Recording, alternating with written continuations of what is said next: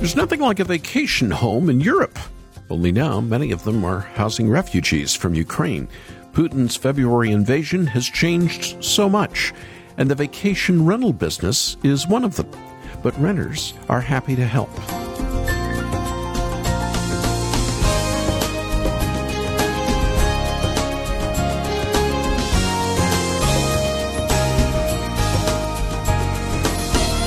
Denislava Toshiva lives in Bulgaria. She remembers watching news of the invasion on the day Russian bombs began falling.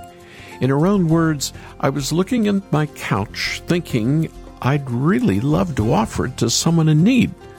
So Desislava sprang into action, creating a Facebook group to help Ukrainian refugees find a place to stay. They've already found housing for nearly a hundred refugees, Many are staying in rental homes paid for by others, good Samaritans who decided to forego their vacation plans to help those in need. We may lose our earthly homes, but Christians know that here we don't have an enduring city, but we're looking for the city that is to come. Welcome to Haven Today. I'm Charles Morris, sharing with you the great story that's all about Jesus, our second day in a series this week called Great Expectations in Revelation. It's been interpreted countless ways through the centuries. Some have used it to date the return of Jesus. Others have stayed away from it because its descriptions scare them. And yet it's the one book in the Bible that comes with a promise for reading it. John writes in the very first chapter, Blessed is the one who reads aloud the words of this prophecy. And Karen Heimbuch, my friend, was inspired with a great idea as she continued reading the verse. The Lord put it on my heart to memorize the book of Revelation. And so I thought, maybe I could be a voice that could uh, tell the story of the book of Revelation. There's a guarantee of blessing here just for reading the book, for hearing it, and for obeying what you do understand. That's Karen Heimbuch from Hollywood's Church on the Way who'll be joining us again in a moment. She'll be sharing about her dramatic reading of the Revelation. She memorized it, the entire book. And it was set to a musical score performed by the London Symphony Orchestra at the Abbey Road Studios. The Revelation is a compelling and unforgettable worship experience, and it's brought to life in a powerful two CD set. So as you listen to God's words spoken aloud, I know you'll be blessed because God's Word says you will be. After this program, our time together, I'd like to send you the two CD set of the Revelation for your gift to Haven today. But let me just say, this was a very expensive production, and so it costs us more to send to you. So would you pray about being as generous as you possibly can when you call us at 800 654 2836? 800 654 2836. Or take a moment and go to our website. Listen to excerpts from the Revelation by Karen Heimbuch. And then you can make your gift at haventoday.org. One word, haventoday.org. And don't forget, we're still sending money to help Ukrainian refugees. $50 feeds a family of five for a week. So keep praying boldly, but also give boldly. Our partner in Ukraine is not only giving out bread, they're sharing the bread of life, and you can be a part of sharing that hope with those in need today. Ask about it when you call or learn more online. They're at haventoday.org.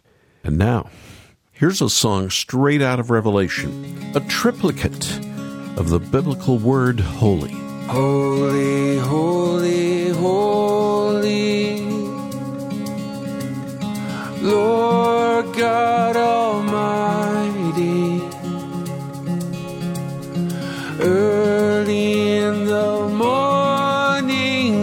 song shall rise to thee. Holy, holy, holy, merciful and mighty. God in three persons, blessed Trinity.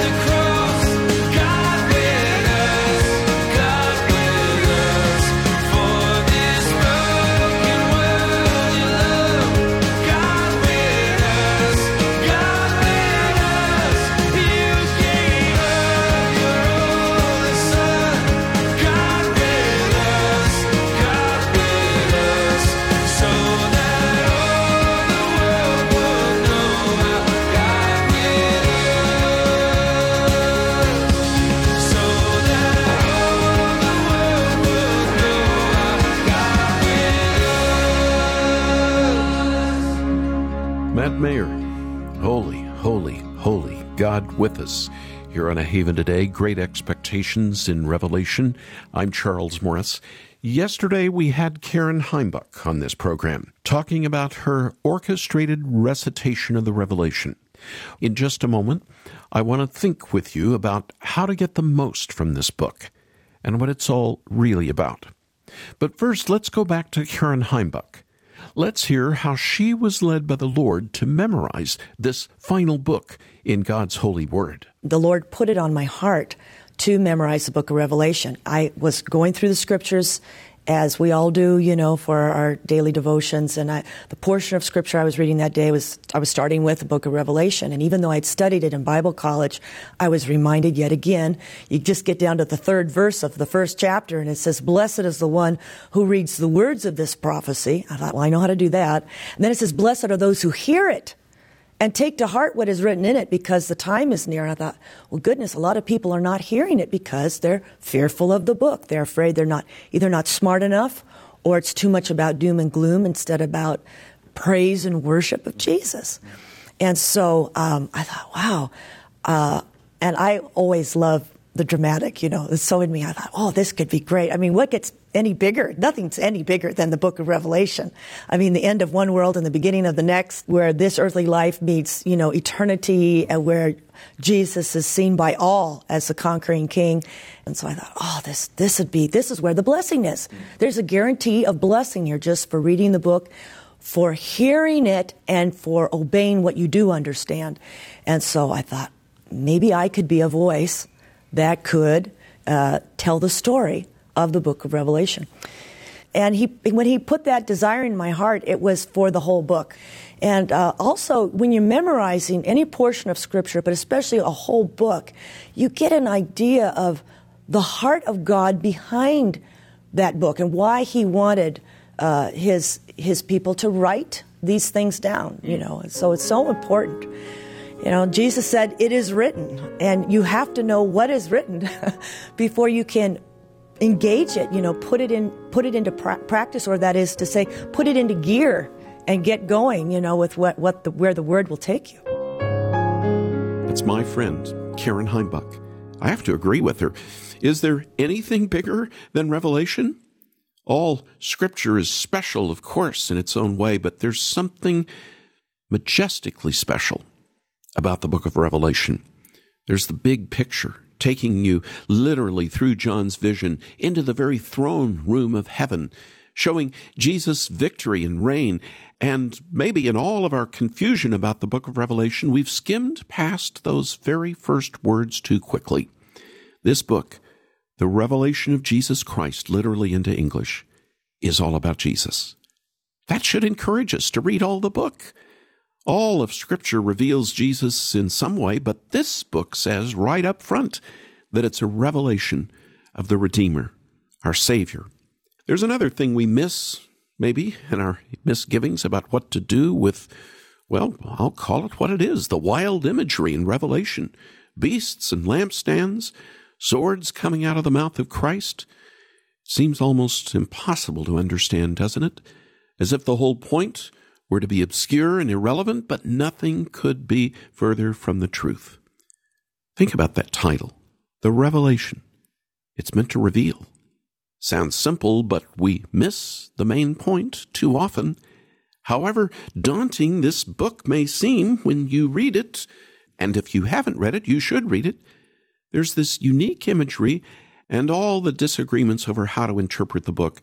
And at the end of the day, you can get excited about reading Revelation. I have been. There's a blessing promised just for listening to it. You'll hear this over and over in the next few days, but we need to hear it. Revelation 1 3 Blessed is the one who reads aloud the words of this prophecy, and blessed are those who hear it and take to heart what's written in it, because the time is near. Because of that, I want us to be blessed together. You ready for a blessing? Right now, today? By listening to God's Word from Revelation? After this, I saw four angels standing at the four corners of the earth, holding back the four winds of the earth to prevent any wind from blowing on the land or on the sea or on any tree. Then I saw another angel coming up from the east, having the seal of the living God. He called out in a loud voice to the four angels who had been given power to harm the land and the sea Do not harm the land or the sea or the trees until we put a seal on the foreheads of the servants of our God. Then I heard the number of those who were sealed 144,000 from all the tribes of Israel. From the tribe of Judah, 12,000 were sealed. From the tribe of Reuben, 12,000. From the tribe of Gad, 12,000. From the tribe of Asher, 12,000. From the tribe of Naphtali, 12,000. From the tribe of Manasseh, 12,000. From the tribe of Simeon, 12,000. From the tribe of Levi, 12,000. From the tribe of Issachar, 12,000. From the tribe of Zebulun, 12,000. From the tribe of Joseph, 12,000. From the tribe of Benjamin, 12,000. Great multitude that no one could count, from every nation, tribe, people, and language, standing before the throne and in front of the Lamb. They were wearing white robes and were holding palm branches in their hands, and they cried out in a loud voice Salvation belongs to our God, who sits on the throne and to the Lamb.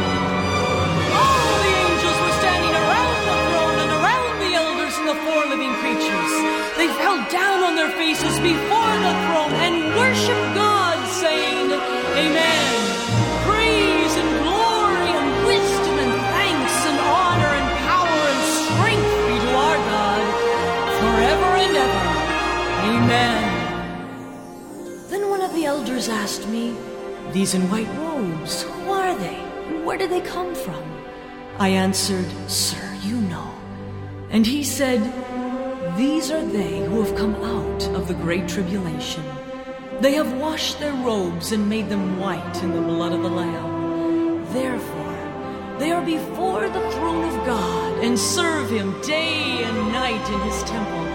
And he who sits on the throne will spread his tent over them. Never again will they hunger, never again will they thirst. The sun will not beat upon them, nor any scorching heat. For the Lamb at the center of the throne will be their shepherd. He will lead them to springs of living water, and God will wipe away every tear from their eyes. What a picture! Revelation 7. People from all over the globe worshiping the Lamb on the throne. Did you notice how, as you listened, you could picture the scene in your mind's eye? That's part of the genius of Revelation. Most books in the Bible are meant to be read, but Revelation is different. It's meant to be heard. It's the account of a vision John received from his Savior. It's a book meant to be seen. Revelation 1:11. John hears this voice blaring like a loud trumpet telling him, "Write on a scroll what you see." Sometimes it's hard to see what John saw unless you can hear it aloud. Close your eyes. Immerse yourself in the colorful, intense, rich imagery of the book. One scholar calls it a sound film.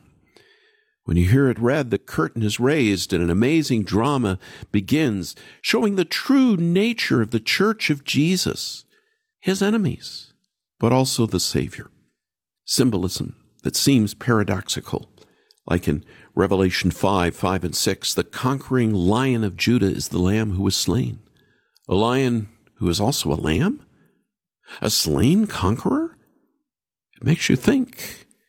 But as you meditate on the truth, it takes you deeper into the glories of Jesus and his completed work for us.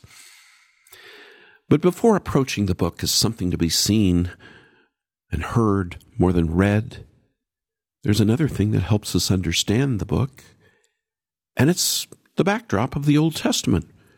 Revelation only makes sense in light of what was written by the prophets. And that's where many of these symbols come from.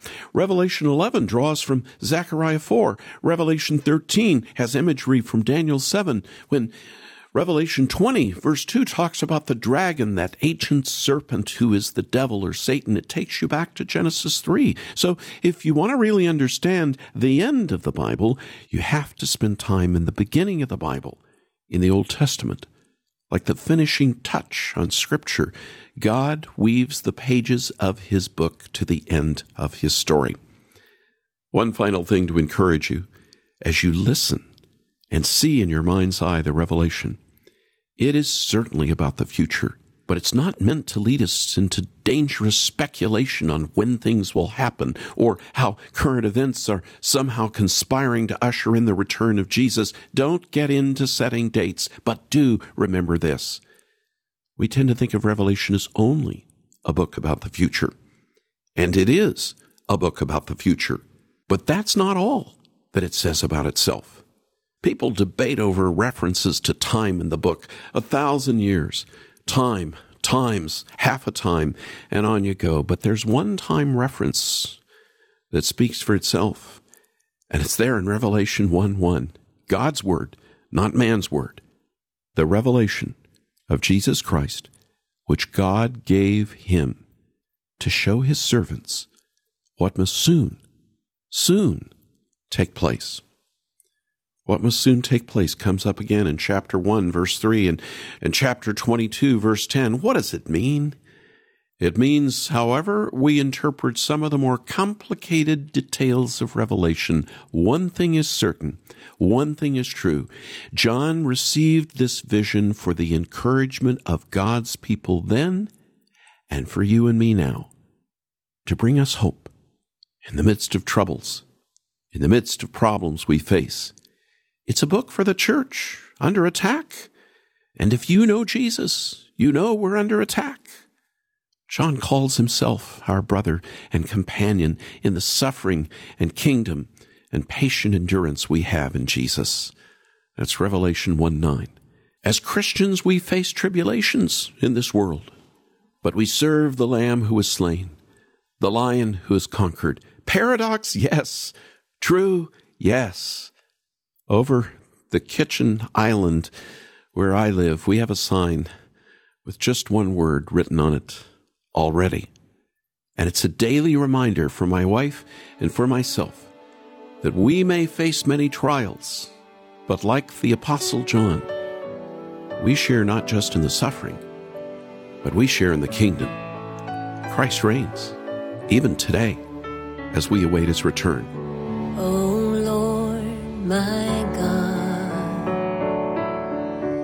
when I in awesome wonder consider all the worlds thy hands have made, I see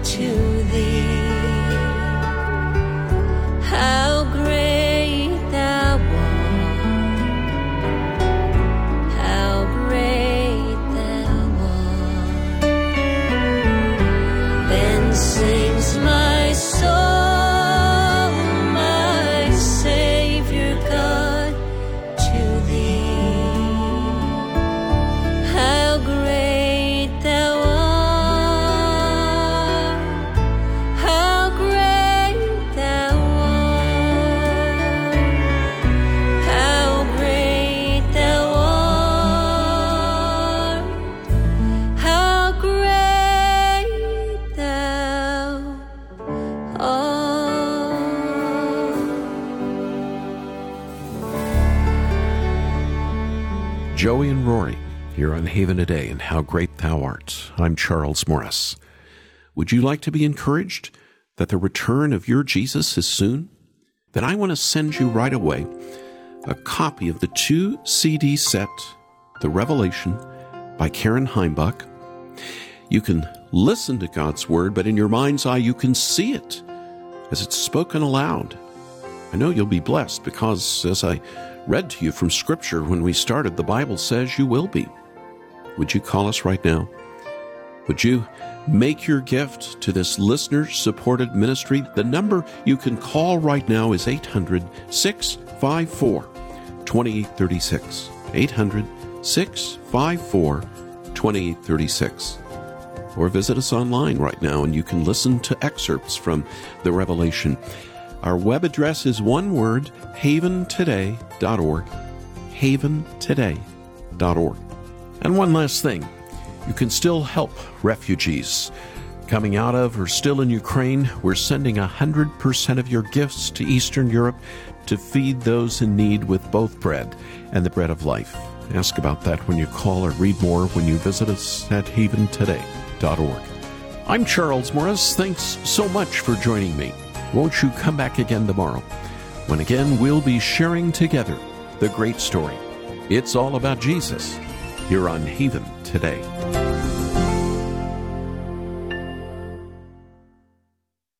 Here for your encouragement and your walk with Jesus. I'm Charles Morris with Haven Ministries, inviting you to anchor your day in God's Word. Every single day, the news cycle reminding us that our world is terribly fragile. In those moments, whether it's an unexpected tragedy or a prolonged situation of violence, the thought comes, Where is the Lord? Psalm 91, giving us a wonderful promise to hang our life on in those moments. He says in verse 2, The Lord is our refuge and strength. Where's the Lord? He's waiting, waiting for us to take refuge. Jesus is sitting on the throne. The psalm doesn't stop there. It says, What's next? He will save. Blessed are all who take refuge in him. Run to him even. He's mighty to save. Lift your eyes to King Jesus. He is a true refuge from the storm. Meet up with Jesus daily. Visit getanchor.com.